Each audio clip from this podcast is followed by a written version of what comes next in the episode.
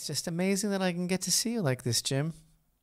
It's a, it's a it's a modern miracle. I if someone had told me, you know, 30, 40 years ago that we could be sitting to each other talking across the globe like this, I would have said, you need to check yourself in somewhere and get some help. Funny you mention that because I, I feel that there's a lot of people that need to check themselves in. Uh, some, sometimes I feel that we're surrounded by them, but that's a, a, another issue altogether.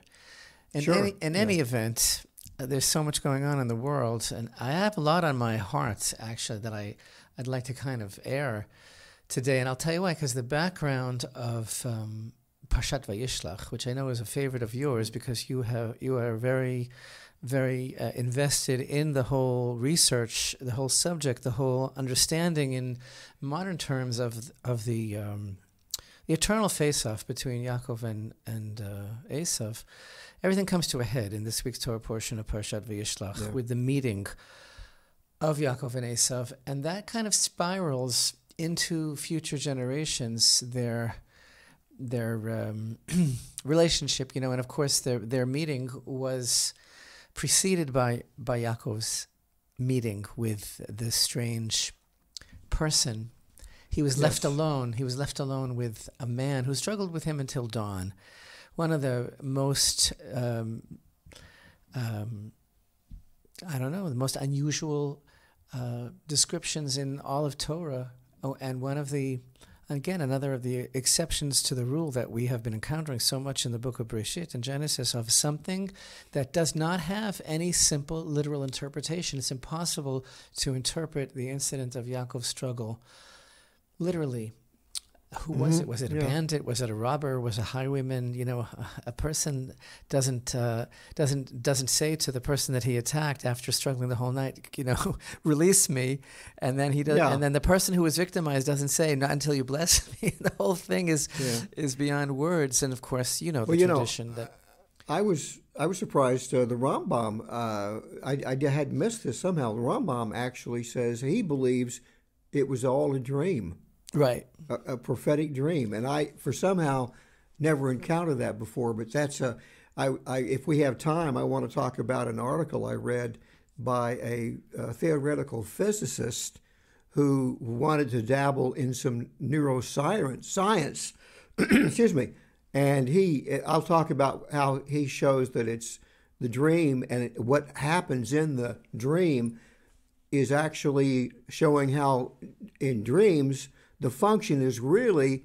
to sort out the memories and the experiences of the day and the and the mind decides which are important and which are not and and does a sorting process.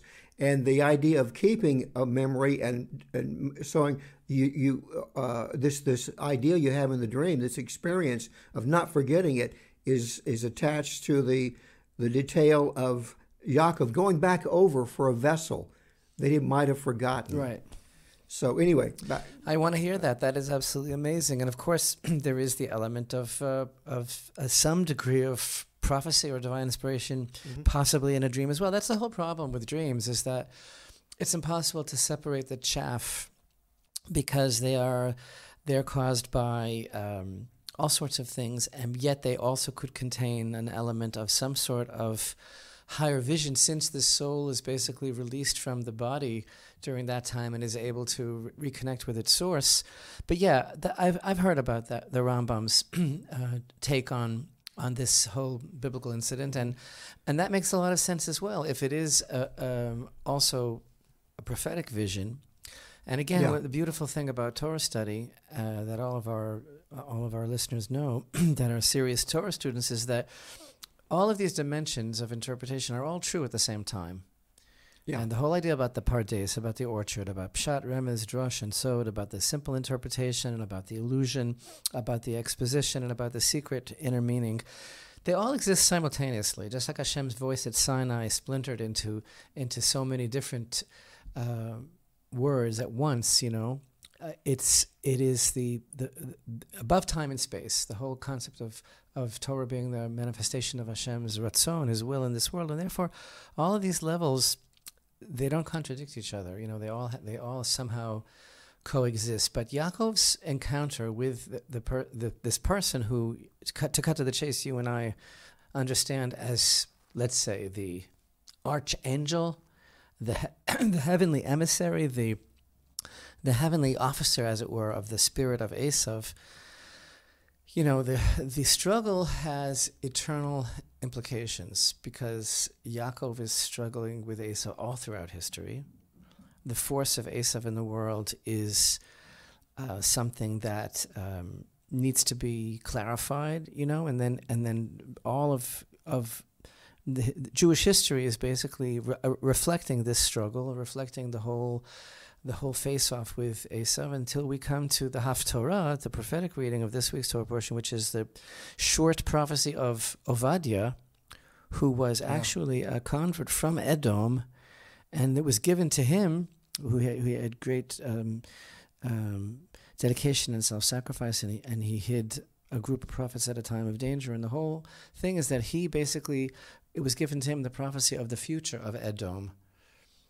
Which doesn't look good. No, but then, but then again, but then again, I think that, I think that um, when we read in this prophecy about of Ovadia about Edom, and you know, the end of it is uh, talking about Israel's um, return from exile, and and he says, on Mount Zion there will be refuge, and it will be holy, and the house of Jacob will inherit those who had dispossessed them. The house of Jacob will be fire, the house of Joseph a flame and the house of Esav for straw, and they will ignite them and devour them. There will be no survivor to the house of Esav. I think that this is also a um, representative of, of the of the fact that that that everything that the prophets criticize in Hashem's name about Esav and Edom is a, a spirit, you know. Because today, for example, we are a witness to the fact that there are very amazing, powerful, dedicated God loving souls that are coming out from that world, as it were, and embracing yeah. Hashem and embracing the Word of God from Jerusalem, embracing Torah. You yourself, if I may, if I may say, uh, don't come from an Israelite background, and so many people that are so near and dear to us, that are so dedicated to to Hashem and to Torah and to Israel. So it's almost as if it's like it's a klipa, you know, that that that spirit is like a is like a husk, and there's there is a certain separation, and so I mm-hmm. and, and, so it's true. The, this prophecy of Ovadia is very severe and harsh about the future of of Esav. But on the other hand, I think that there's a certain kind of process of sifting that's going on, a certain kind of choice almost, and I think that that, if I just can say this one thing. And give it over to you. This, I think, is reflected very beautifully in the prophecy of Haggai. Because Haggai says, um, and this is a very famous idea. For thus said Hashem, Master of Legions, there will be, there will be one more. It is a small one. I will shake the heavens and the earth and the sea and the dry land. I will shake all the nations, and the precious things of all the nations will arrive here, and I will fill this temple with glory, said Hashem, Master of Legions. I think that that this is this concept of literally Hashem shaking the shaking the world like a like a tablecloth. Like you grab it by the four corners and you shake it, and the crumbs fall out. The fine things come out. And I think that, what we're seeing now is this process of clarification and sifting, whereby the finest things, the, the beautiful souls from amongst the nations, are coming out of the klipa of Esav. And all of this is extremely relevant and extremely pertinent, extremely, extremely uh, timely in this week's Torah portion, because somehow every year I find when it comes to this Torah portion and the confrontation between Yaakov and Esav, there seems to be a lot to talk about in terms of Israel's stance with the world and yeah. and and um, and the Jewish people's um, stance with the world in terms of the rise of anti-Semitism and all and all sorts of things that just make it seem as if this struggle is going on until the end of time. Yeah. Well, you know, the in tandem with last week's parsha, when we spoke of the uh, the four angels on the sulam, the, the this this spiral staircase, if you will, and how it was prophetical uh, hint of. Uh, in fact, if you read what the uh, sages say, they actually count the number of rungs that that each angel ascends before they fall or descend or go down. It's not really a, a fall. And we all know that, that Esav's angel, the angel of Edom, rises up and out of sight. And uh, is it in Ov- Ovadia? Uh, one of the prophets speaks of uh, Edom's fall from the heights. So I was thinking about that, and and uh, how you know the eventually, and I, I think for people who don't understand the prophetic nature of of Edom is that you know you spoke of me coming out of this. It's because I've come out of this. I've, I've come out of not completely. It's something that that we have to fight. Growing up in America or even Europe is a Western mindset, a worldview that has come down to us from from uh, the, the Greeks and the Romans, and the idea, and this is what's really wild here, even the idea of democracy as being the ultimate way to govern. Um, because we're going to find out that, that when Mashiach comes, it will not be a democracy. It'll be a theocracy with a, a personage that is very much like a king, if not an outright king, right? And so the and and people who've been watching this podcast or listening know that I'm fond of of sort of saying that you know I I often reject what we hear in, in modern culture, in movies and songs. And I just heard it in a movie the other day. Someone says, "What does your heart tell you to do?" You know, never never regarding the idea that maybe your heart isn't in the right place just yet. If you haven't, if you if you still hold on to Western values and you cling to Western values, you're, you you shouldn't listen to your heart because the heart is deceitful above all things. The Tanakh tells us. First of all, I hope I hope it's very clear, but I'll just reiterate it. When I said that about you coming out of Esav, I meant it with love, affection, tremendous Yeah. admiration, and, and regard, because you yourself, this is the way you usually introduce yourself. I mean, this is this is um, how Hashem how Hashem works in the world. Um, people look at that word theocracy that you mentioned, and and with the knee jerk response, it's like it's, it became like a dirty word. Like here in mm-hmm. Israel now, with the res- election results, so like all the journalists and all the opposition and all the leftists are talking about, God forbid, it's going to be a theocracy, which of course it's not going to be. But what does it mean anyway? Even if it w- even if it was, basically, doesn't that mean like that God is at the top of the cracy? That's like there is bureaucracy, there is democracy. So at the top of the cracy, at the top of the administrative pyramid is basically a God consciousness, as if that is like the worst thing in the world, as if that's we're going to be driven back to the Stone Age because people are actually talking about God and His rights, as it were, and the and the plan for creation and the plan for for for man's betterment and for bringing light into the world. And that's really what Mashiach is all about. Yes, it's he is the king of Israel, and he is the one that is entrusted with the redemption of the world. And in the meantime, the fight that's taking place in our Torah portion when Yaakov was left alone, which, by the way, that itself, the whole concept of him being left alone, extremely evocative because it reminds us of the prophecy of Bilam in the book of Numbers that they are a nation that dwells alone, you know. So they're so they, so he's left alone and the fight is taking place until dawn. And that basically is an allusion to the to the dawning of, of the redemption. So it's obviously an eternal fight, and it is basically um, the the whole incident of the struggle is one pr- prophetic vision uh, that will of this kind of face off that will last until the end of days. Uh, when the angel saw that he could not best Yaakov, he, he wounded him where? And the the sciatic nerve, Sciatic nerve. It's like it's like the Yeah. hips the hip socket, right? Which is yeah. It's called the the Gid Hanasheh. right?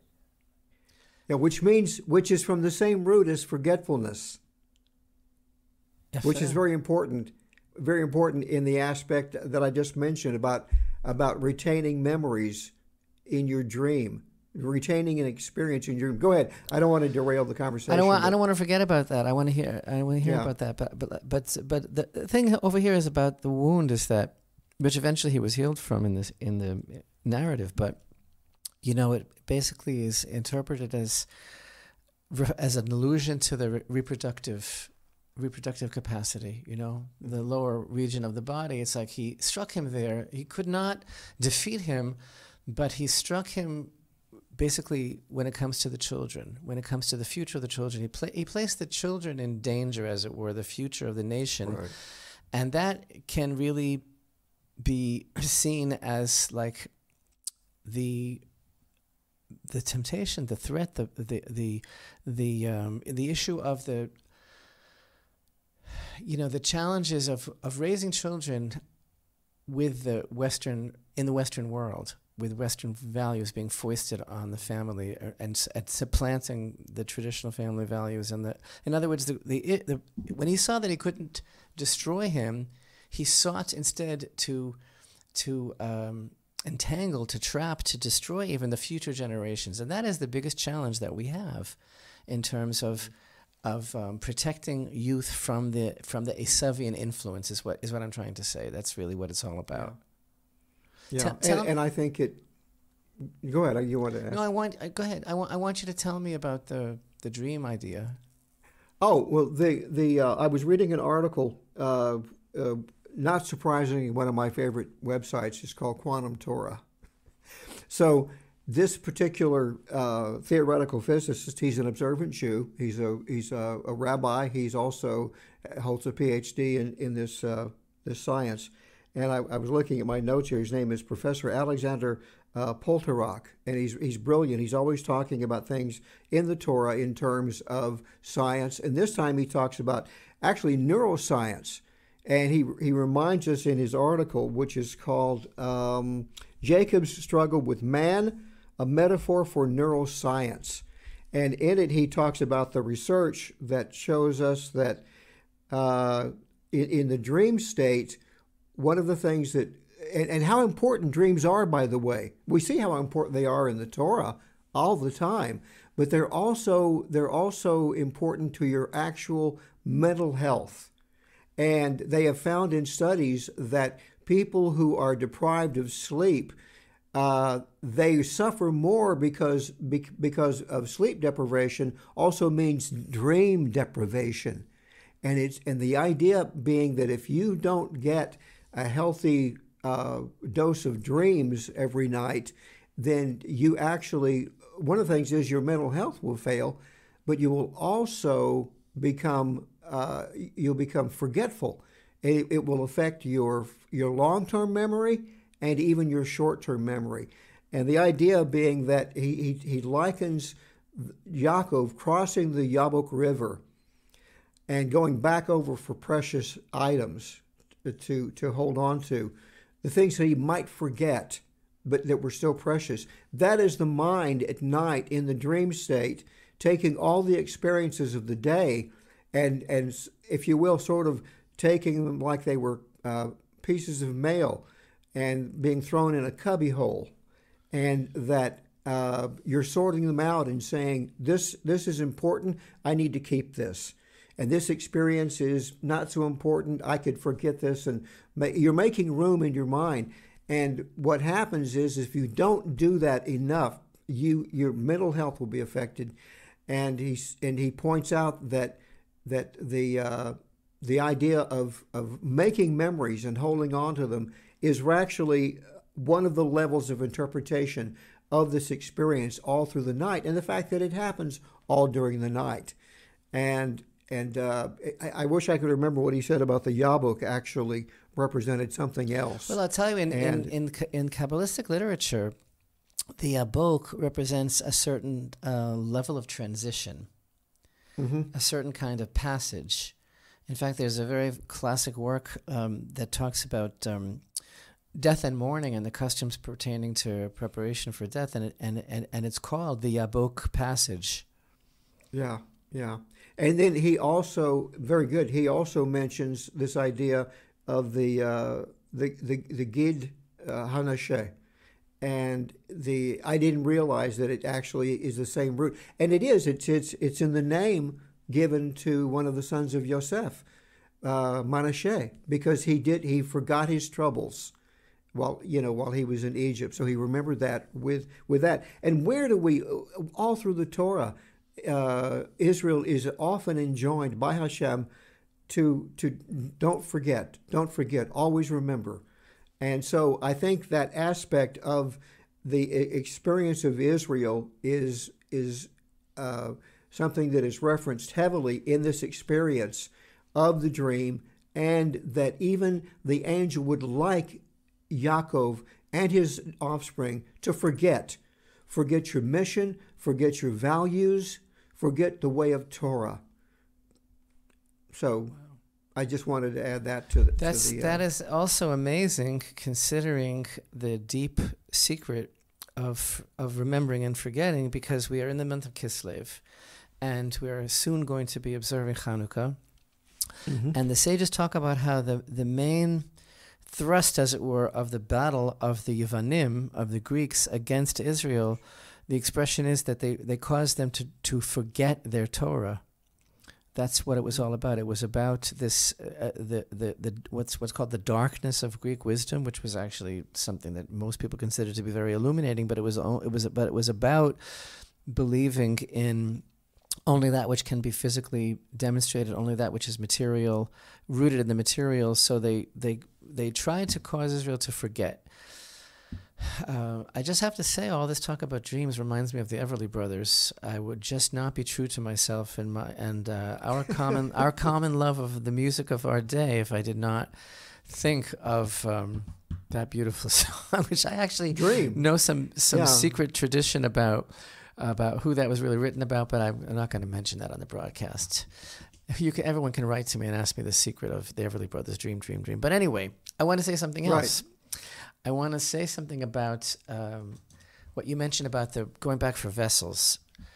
You Yeah. said precious vessels. Actually, what ha- what happened was, and that's not even mentioned in the scripture itself. It says that in chapter thirty-two of Parshat Vayishlach, it says in verse um, 20, 23, but he got up that night and took his two wives, his two handmaids, and his eleven sons, and crossed the ford of the Abok.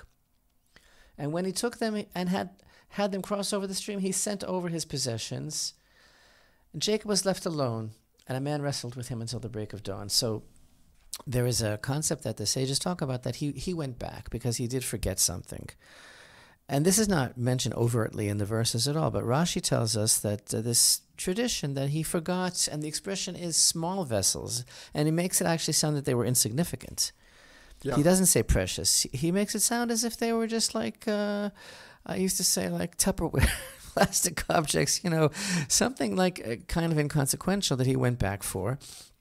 And there's all sorts of uh, uh, of different kind of um, approaches to to what that means exactly, what it represents, and how it shows us that the, the great tzaddikim are are very careful, you know, with, with waste, and they don't they don't want to waste any, anything, and and so he went back for these for these items. But I once shared with you, if you remember, there's a, a very very beautiful tradition about those small vessels that he went back, which is virtually unknown to most people. But I received it from a from a very great mentor, and that is that um, on the ark, on Noah's ark, as you know, um, Noah's dove came back with an olive branch, Right. and tho- that olive branch had olives on it. And according to this idea, Noah actually made some olive oil out of those few olives that were on the branch. And that jar of oil of olive oil was passed down. And it was passed down to Shem and to Abraham, and it was passed down to the forefathers. And that is the oil that Yaakov had used to anoint the, the, the place, the stone, when he woke up back in last week's Wow. Torah portion, when he woke up from this, the, the, the dream, he had that oil there on Mount Moriah. And that's what he used. And he had forgotten it there, he had left it there. And according to this wild and unbelievable tradition, that is the container of oil that was discovered by by the Maccabees, by the high Mm. priest on, on Hanukkah that was untainted by the Greeks. That's it was that very Wow. container of oil that Mhm. kind of connects the whole story of Hanukkah with the story of Yaakov and all the way back to Noach. And the truth is that these days that we're in now also are um, the days that we're reading in these Torah portions about Jacob, about the patriarch Jacob.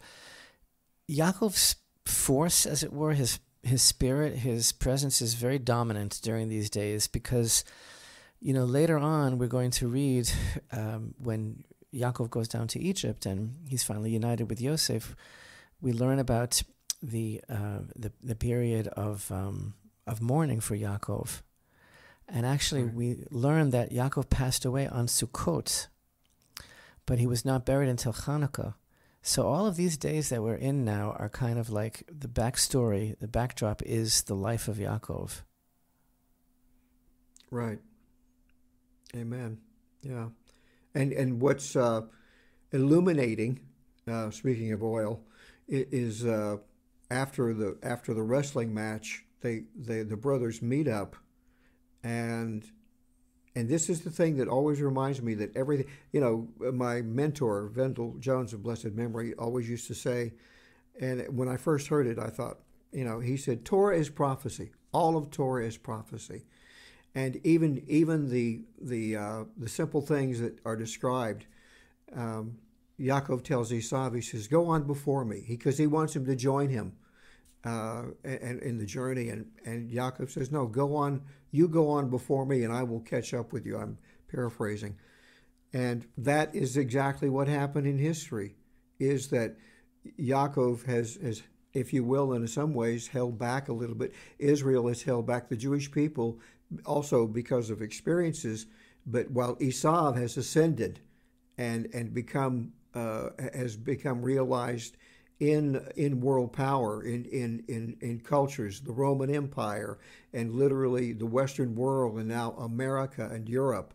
So Es- Esau is flourishing right now, uh, all the while wrestling with with Jacob all the time, always always trying to bring Jacob down into the into the dirt in the mire. And it seems that, as we discussed prior to the recording of this podcast, uh, you know, uh, Esau is is hard at it right now, trying to draw drag Israel down into the mud again. So speaking of, of dragging, um, there's a a verse here in the in the whole drama of the struggle that they're that they're having. You know, they're they're it's called wrestling, right? Wrestling, and the the root of this word, vaya avek, the root of that word avak literally means dust. Yeah. So there's a, the whole idea that when people fight, you know, when people wrestle, they they kick up dust, you know. Mhm. And the sages talk about this on, on the symbolic level, on the, the deeper level, that and the expression that they use is that in this battle, which was like a, a battle of life and death, really, and of the future generations. So the, the enigmatic statement that the sages make is that they kicked up dust with their feet that reached the throne of glory. That obscured, as it were, the, the throne of glory. It's a it's a very famous uh, statement. Um, there's some verses in, in the prophet Nahum, uh, in the first um, chapter that state, um, Hashem is slow to anger and great in power, but he will surely not acquit. Hashem, his way is with a tempest and with a storm, and and the cloud is the dust of his feet. And so there's a whole idea that the, the root of a person's soul comes from the throne of glory, this expression, hewn from underneath the throne of glory.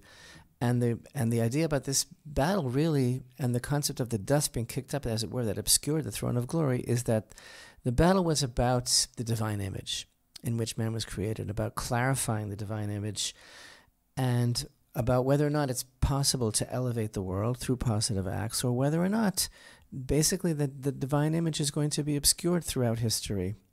So the the whole concept of this battle has massive um, eternal overtones.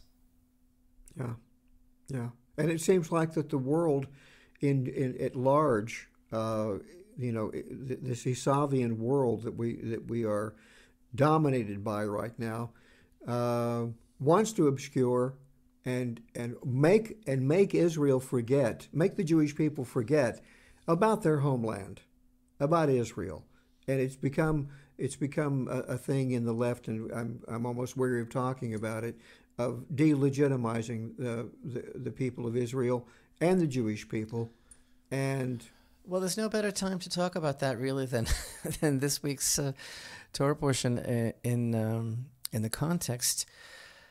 So you know, there's so much to say about this, but I, I want to start from a, a, lighter a lighter point and, and build up to it because it's just such an emotional drain for me.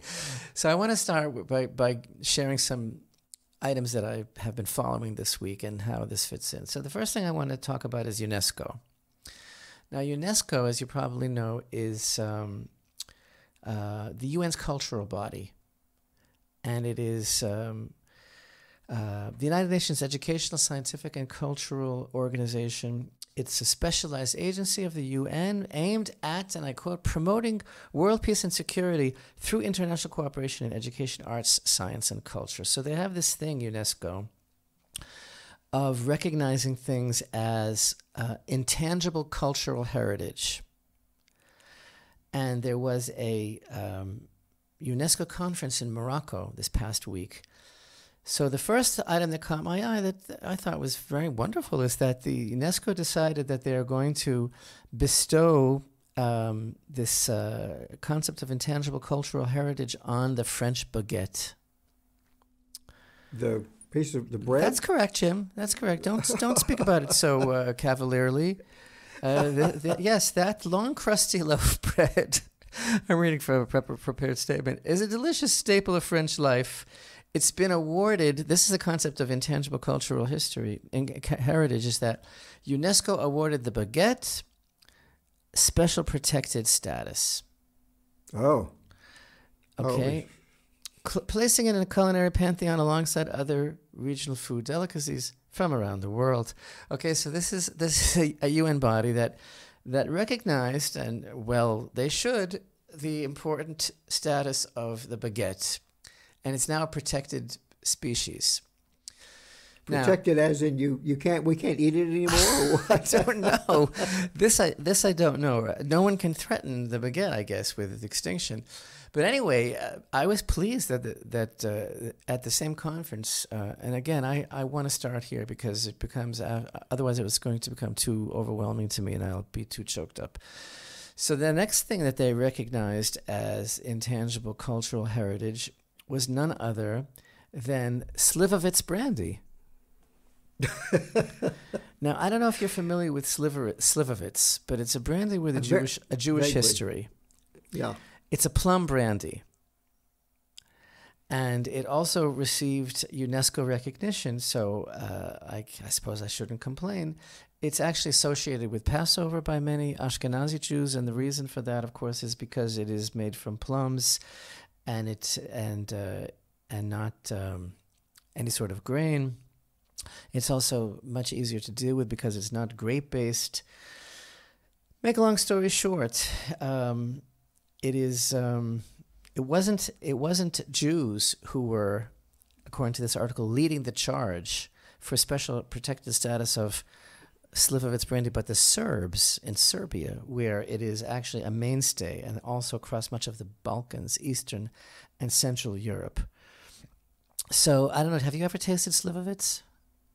I I seem to have a hazy memory of a Shabbat morning at a uh, with a, a, group of Chabadniks studying Torah. Uh-huh. I don't know if people if I should tell the story or not, but I mean, I it uh, anyway. The point is, is that we would go around the table and someone would give a little Devar Torah, and then when they were through, we would make a l'chaim. Right. so I think I tasted it. So then. Slivovitz is very strong, very very fiery. Mm-hmm. Oh, it's very yeah. very fiery. Um, anyway, the, this particular article is really interesting. It says it says the spirit became particularly associated with Polish Jewry in the 19th century as Jews became prominent in the field of alcohol production and the running of inns and taverns. They found special utility in Slivovitz when it came to maintaining the Jewish laws around keeping kosher because, again, it's not made from grapes or from grain. But why is it between us that Jews became prominent in the, in the, in the field of alcohol production and running of inns and taverns? Do you know why?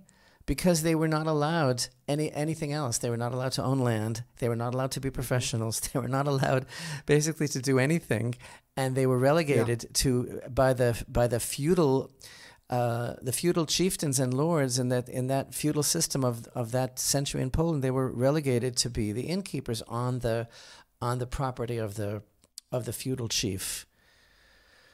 So yeah, in any event, good news for the baguette and good news for Slivovitz, and good to see that at least one UN body is concerned with things of lasting importance. And again, um, traditions or living expressions inherited from our ancestors and passed on to our descendants, known as intangible cultural heritage. I'm starting off with that because the other Okay. the other things that I have to share about the UN I found very very disturbing. Yeah, not surprising. Right. So first of all, um, there is um, another agency, the United Nations Human Rights Council, which is a body Uh-oh. whose mission is to promote and protect human rights around the world. So last week, the United Nations Human Rights Council, Francesca Albanese, told Hamas and jihad officials at a, a conference that they have the right to resist Israeli occupation.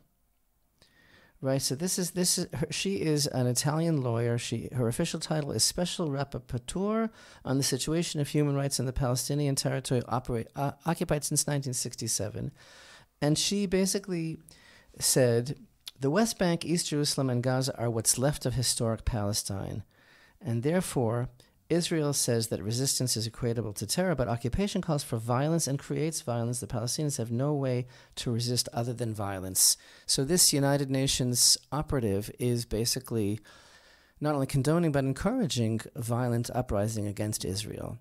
And yet, it's called a, a body whose, whose mandate is to promote and protect human rights around the world. Another aspect of this concept that I would like to touch upon today that it seems that human rights apply less and less to Jewish people in terms of the Yeah. world's the world's view about this. So that I found I found very very um, startling.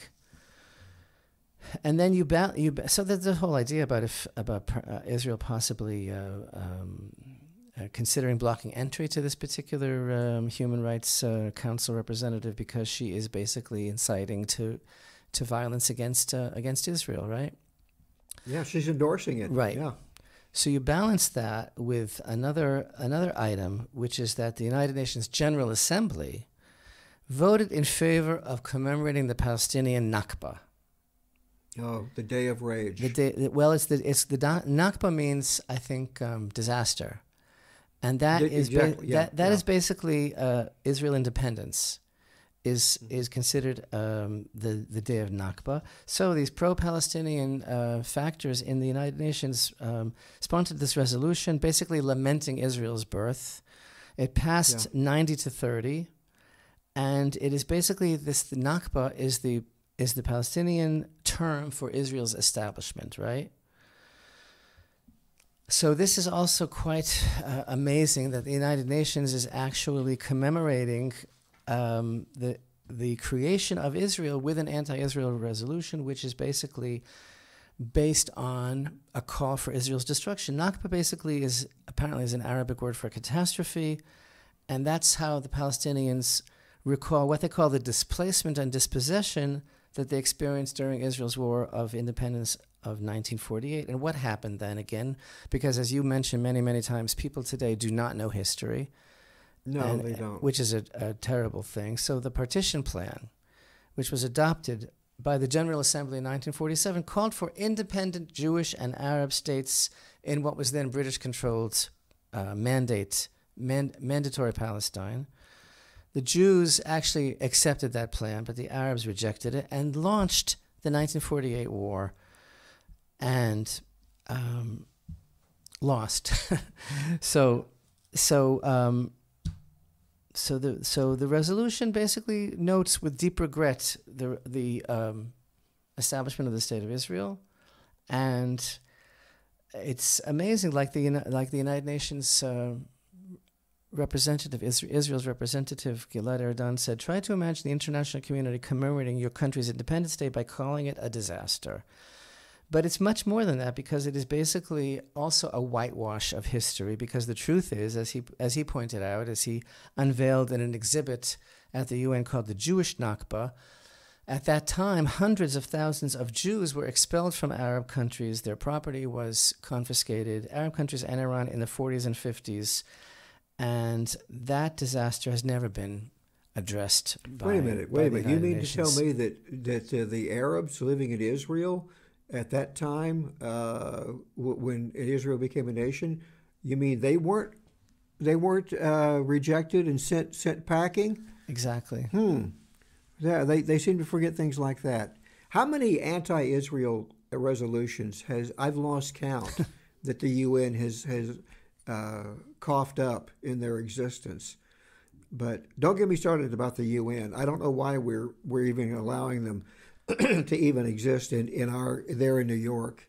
You know, it's a the U, UN is a um, a misnomer because they're not they're not uniting any nations. If they're uniting in any way, then I'll shut up. They're trying to unite the nations against Israel. You know, and I'll But this is all. I think this is all very much uh, a a, um, a repercussion, a, a manifestation of this, of the whole dichotomy of Yaakov and Esav. yeah. So the Jewish people are supposed to be representing Hashem's light in the world. Whether or not they're always they're up to that job, whether or not they're always fulfilling it, is a different issue. But that is their mandate, and the and the and the effort to um, delegitimize them and to and to and to cast that uh, in a negative light and to and to basically, you know, dehumanize them. It's it's part of this this. Um, process that's been set into motion that the prophets tell us goes until the end of time, until the time of redemption. And that it's basically a question of choice of who identifies with that or not. Right. Yeah. Yeah. Well, and why not uh, talk about the perfect example that has been in the news this past week? That is, uh, you know, preeminent right now in the in the media. People. It's really it's really drawing out those who really feel like they have been given a pass to go ahead and make anti-Jewish. Uh, Make, make, make a lot of you know create a lot of rhetoric uh, against the Jews and, and against Israel. So, Um, uh, where would you like to start? do what? Where would you like to start?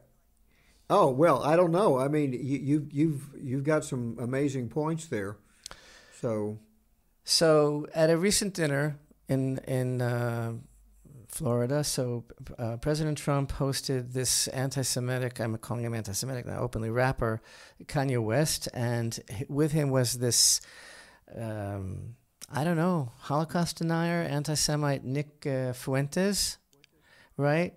Um, President Trump claims he did not, was not aware of uh, Fuentes' positions. That's neither here nor there. But the point is, it certainly damaged him by by having this uh, the, the, these two together.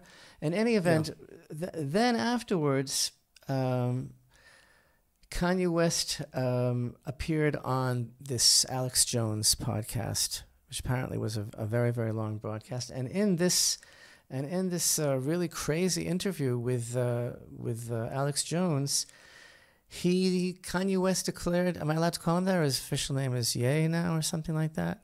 I don't know. Yeah, I don't can't either. Keep track. So- the artist formerly called Kanye. right.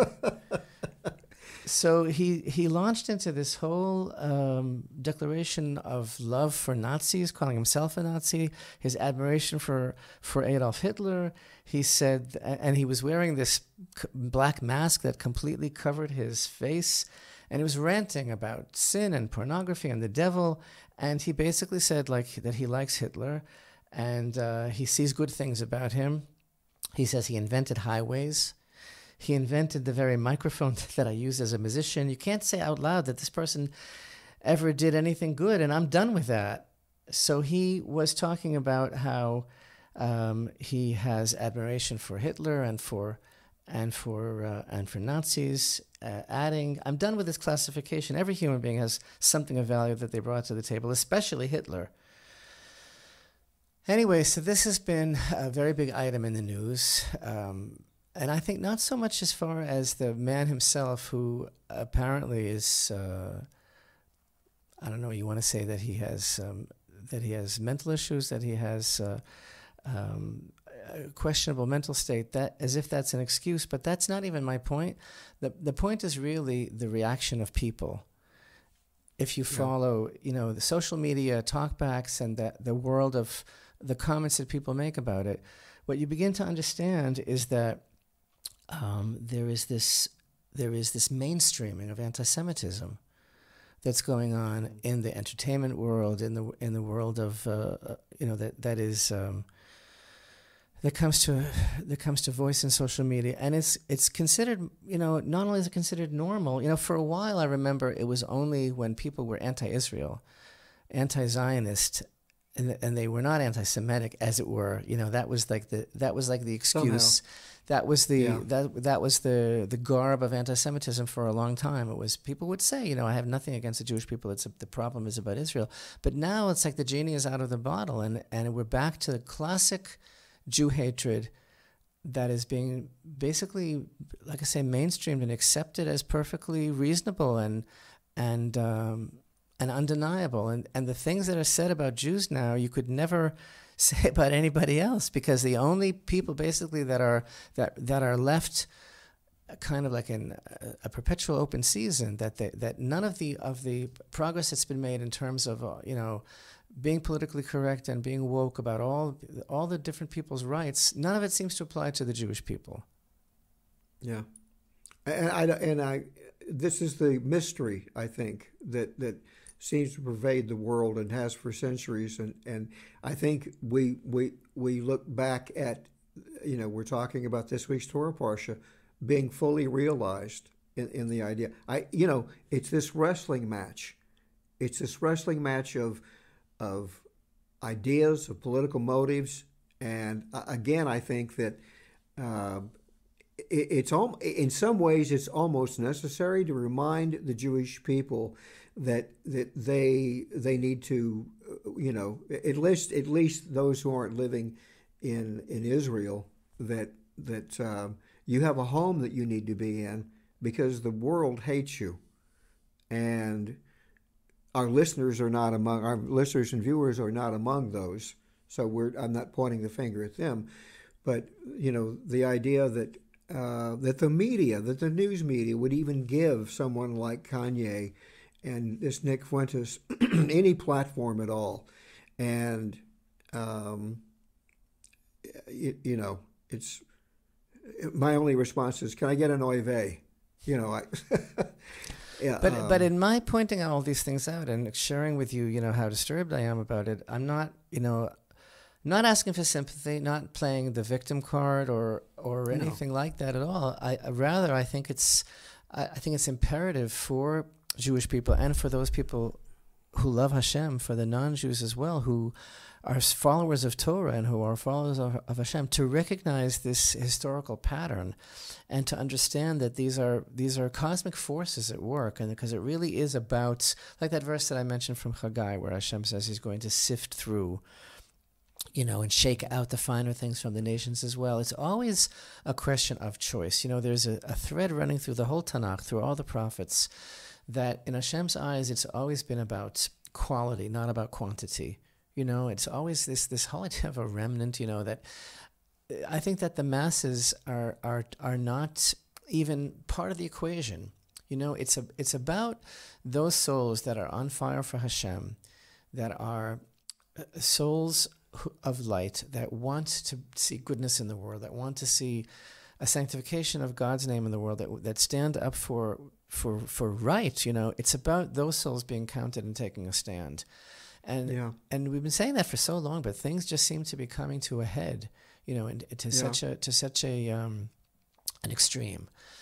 Yeah, I, I, think I think we can draw a direct line from what you're talking about, from this idi- idiocy uh, exhibited by by uh, Kanye and Nick Fuentes and everybody else that gets on board with them. This is this is that wrestling match, and this is that angel of Esav touching the the, the nerve and it does touch a nerve, but touching that nerve, that one of the things it does is it's uh, it, it's it's to get the people of, of Israel, the Jewish people, to to remember to not to forget their roots, not to forget their, their connection to Torah. When it, when when the Jews in this country become assimilated and they're and they they basically forget the the Torah, the the uh, the the basics of Torah and, and the basics of belief in God and and the belief in their their their destiny, which is to live in Israel and to rebuild the temple.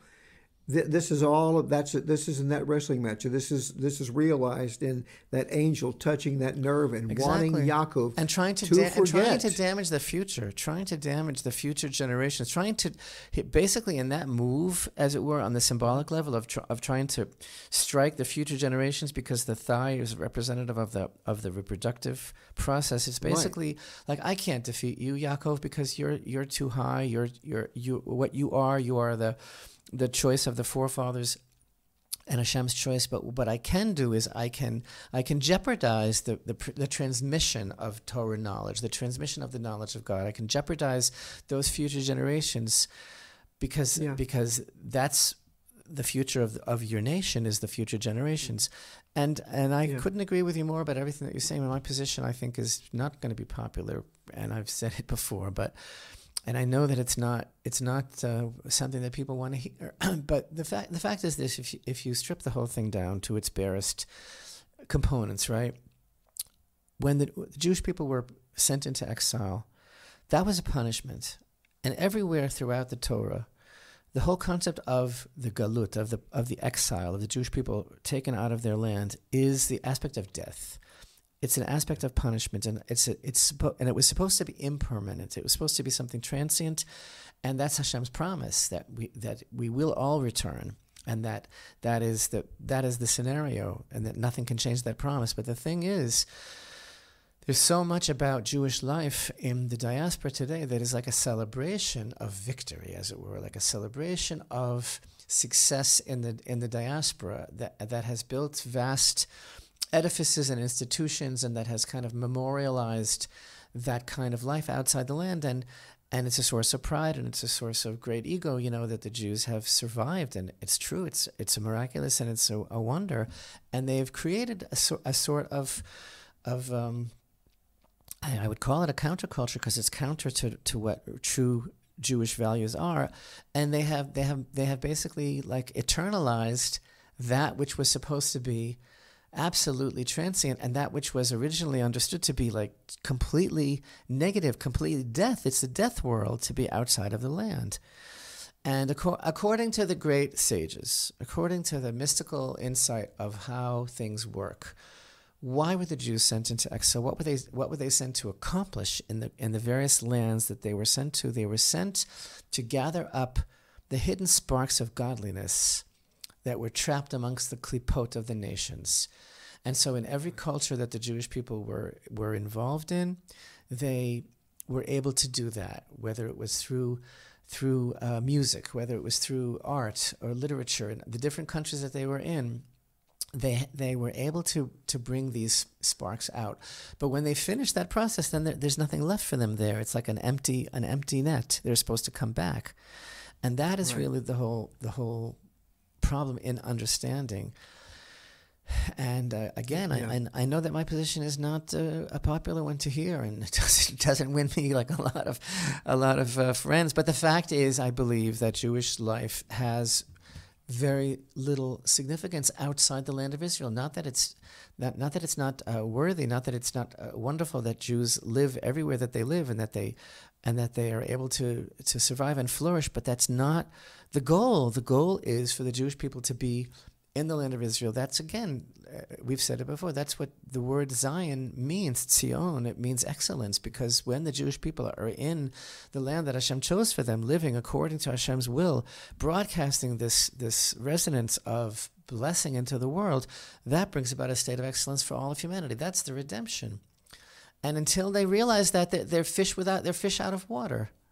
And the existential message that comes out of the, the aftermath of this wrestling match is really a, a, a- such a uh, a pivotal message. It, it's a it's a message for all of us, Jews and non-Jews. It- it- this is the wonderful thing about Torah.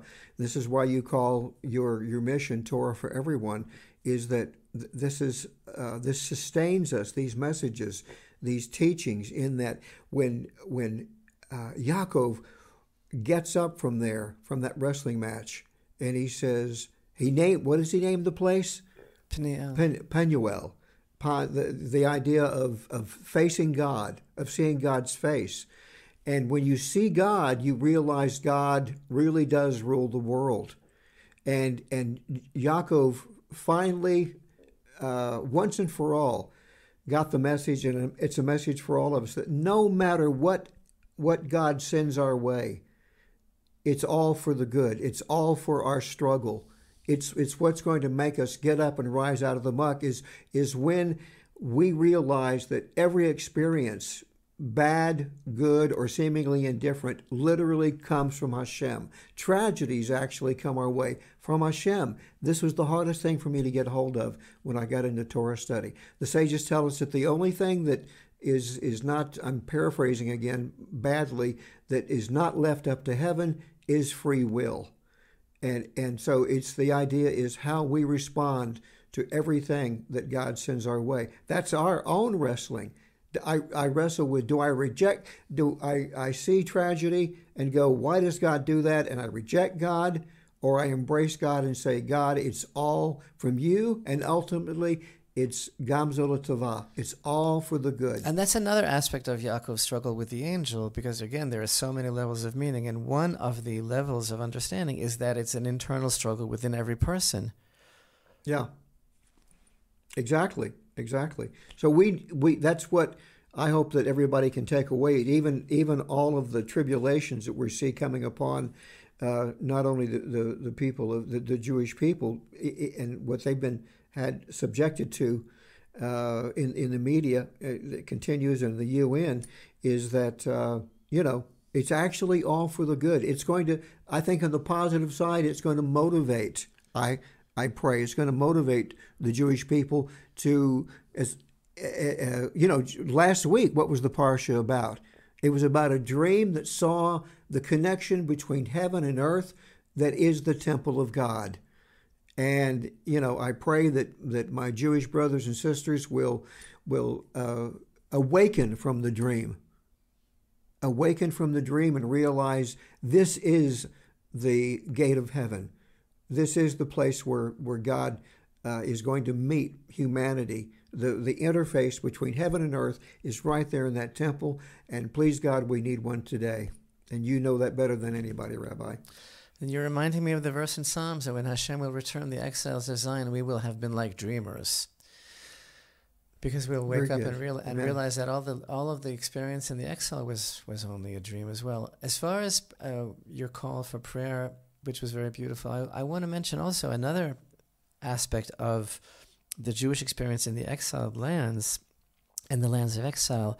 In addition to gathering up sparks, what does that really mean? Is that is the re- reciprocity between Israel and the nations as far as um, sharing Torah with the world, as far as being a light to the nations, as far as again, all, Hashem calling out all of the souls that will listen, that want to be in in a covenantal experience. That's what it's really all about. And so that that that like different facets of a diamond, this reciprocity that reverberates through all of the years of exile, is really what has brought Israel's mission to the forefront of the world. You know, to share Torah with the whole world, which is what, what we're yeah. all about.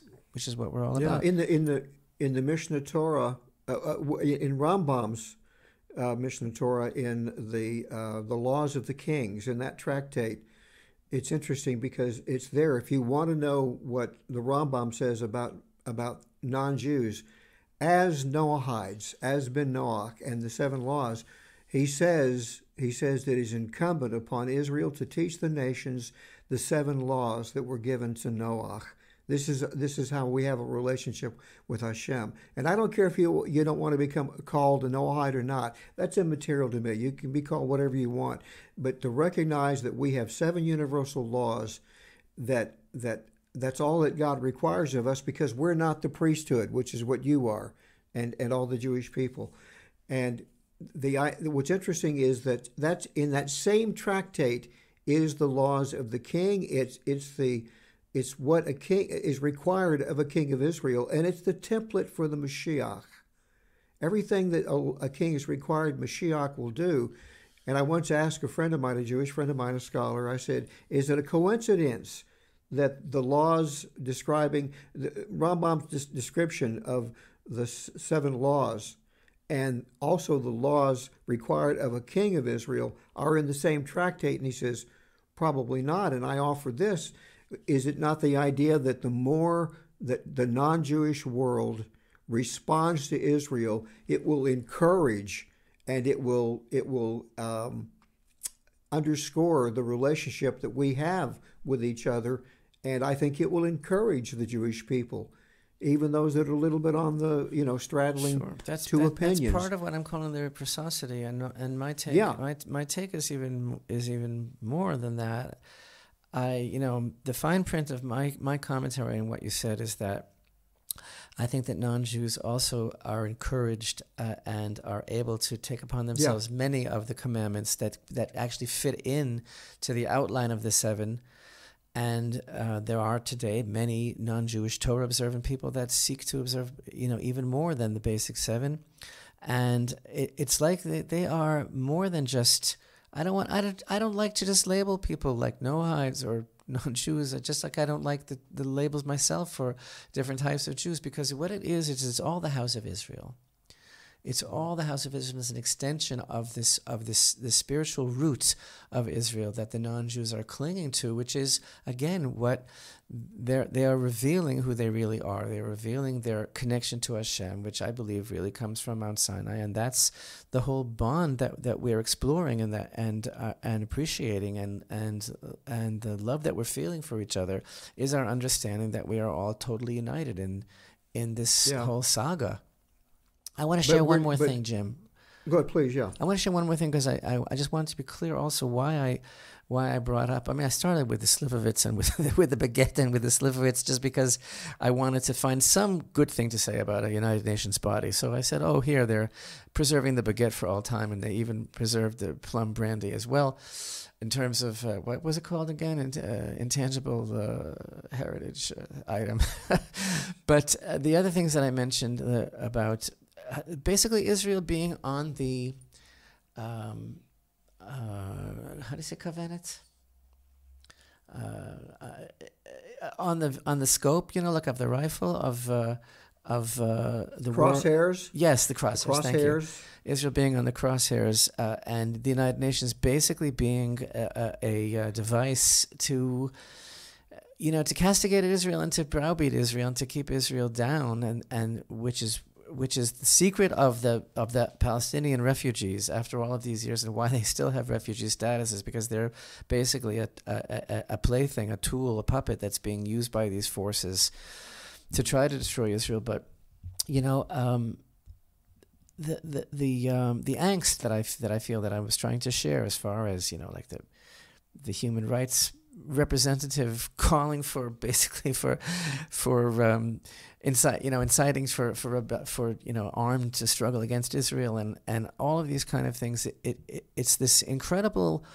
It's more than hypocrisy. It's like this very demonic kind of of um, mechanism that's in, in place that's being fueled, you know, by by people like uh, that rapper and, and and by the whole mood that's being created about. Uh, yeah, again, you, you can't say anything anymore about about groups of people because that's the that's what's been adopted, you know, universally now. But except when it comes to Jews, it's a completely different set of rules. So there's one more thing that I wanted to share with you because it's just so so shocking to me, and it's really I, I don't know if you saw it or not, but you know, this past Friday, there was an incident right before Shabbat, very close to Shabbat. Um, and I was not far. You know, we were in in in Aish Kodesh with our children, and I was not far from from the place where it took place. It was very very close to Shabbat, and basically a uh, a Palestinian terrorist tried to break into the car of an Israeli couple that was like yeah. stopped at a light. You know, uh, and. Uh, so, so he tried to enter this vehicle of an Israeli couple in this in this town, and uh, while he was trying to break through the locked door, basically it's attempted murder, you know. So one of the occupants, who happened to be an off-duty IDF so, uh, soldier, shot and wounded this this terrorist with his handgun. Then he goes and he runs. The terrorist goes and runs to a nearby border policeman and stabs him in the head. Wow. And in the meantime, uh, a second officer managed to pull this this terrorist away from from them in a headlock, and he briefly freed himself. It's a whole thing. Tried to grab his weapon. Make a long story short, the officer uh, uh, was able to to to neutralize the terrorist, and and he killed him. But it was a whole struggle, and it all started when this terrorist basically went went over to a car with Jews in it and tried to break into the car and uh, and and remove them or attack them, and then and then he was shot, and then he goes and he runs and he stabs at, uh, an officer. A horrible, horrible stabbing in the head. Anyway, what is my point? Listen to this: the UN East envoy, whose name is uh, Tor Wennesland, he was horrified by the killing of the Palestinian stabber. And this is what he said he sends his heartfelt condolences to the family of Amar Mifle. He said he was absolutely horrified by the killing of this of this. Uh, here, here's his tweet, I guess. Horrified by today's killing of a Palestinian man during a scuffle with an Israeli soldier near Hawara in the occupied West Bank. My heartfelt condolences to his bereaved family. Such incidences must be fully and promptly investigated and those responsible held accountable.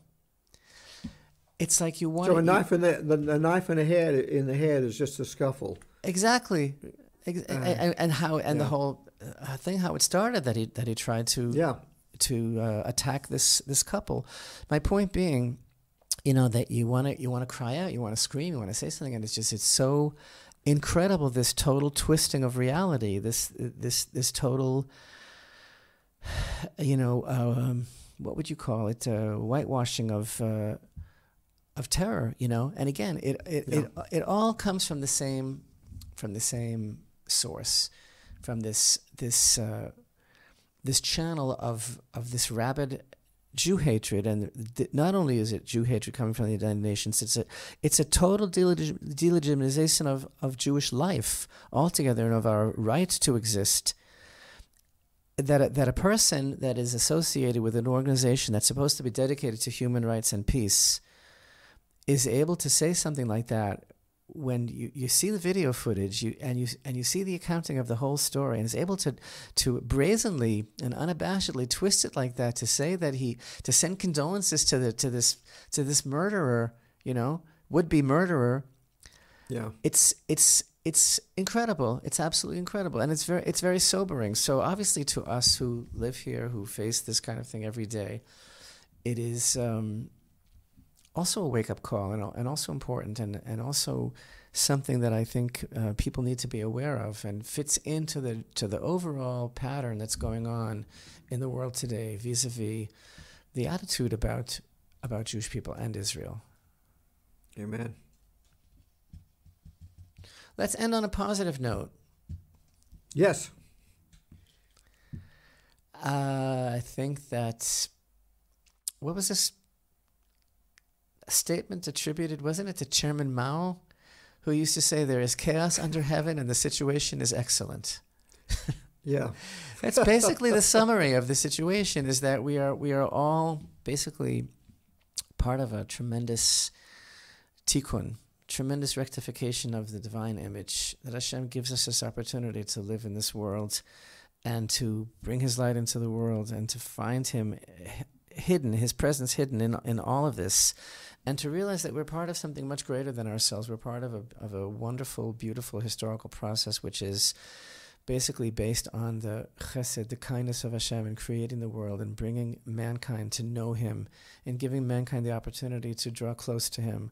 And we're all part of that. Jews and Gentiles, we're all united in our love of each other and love of Hashem. And these are basically the the, the characteristics, the indications, the road signs along the way of where we are right now. So it all is chaotic and it all makes perfect sense and is in order, really, because it all boils down to the free will of a person and, and having the audacity to stand up for what's right and to, and to call out injustice and to stand up for Hashem's honor in this world. And, and that is manifest in the people of Israel. Amen. So I thank all of our listeners and viewers for being with us another week, Jim. And of course, my wonderful co host, Jim Long. Let's bless all of our viewers and listeners with a wonderful week of good news and opportunities for kindness.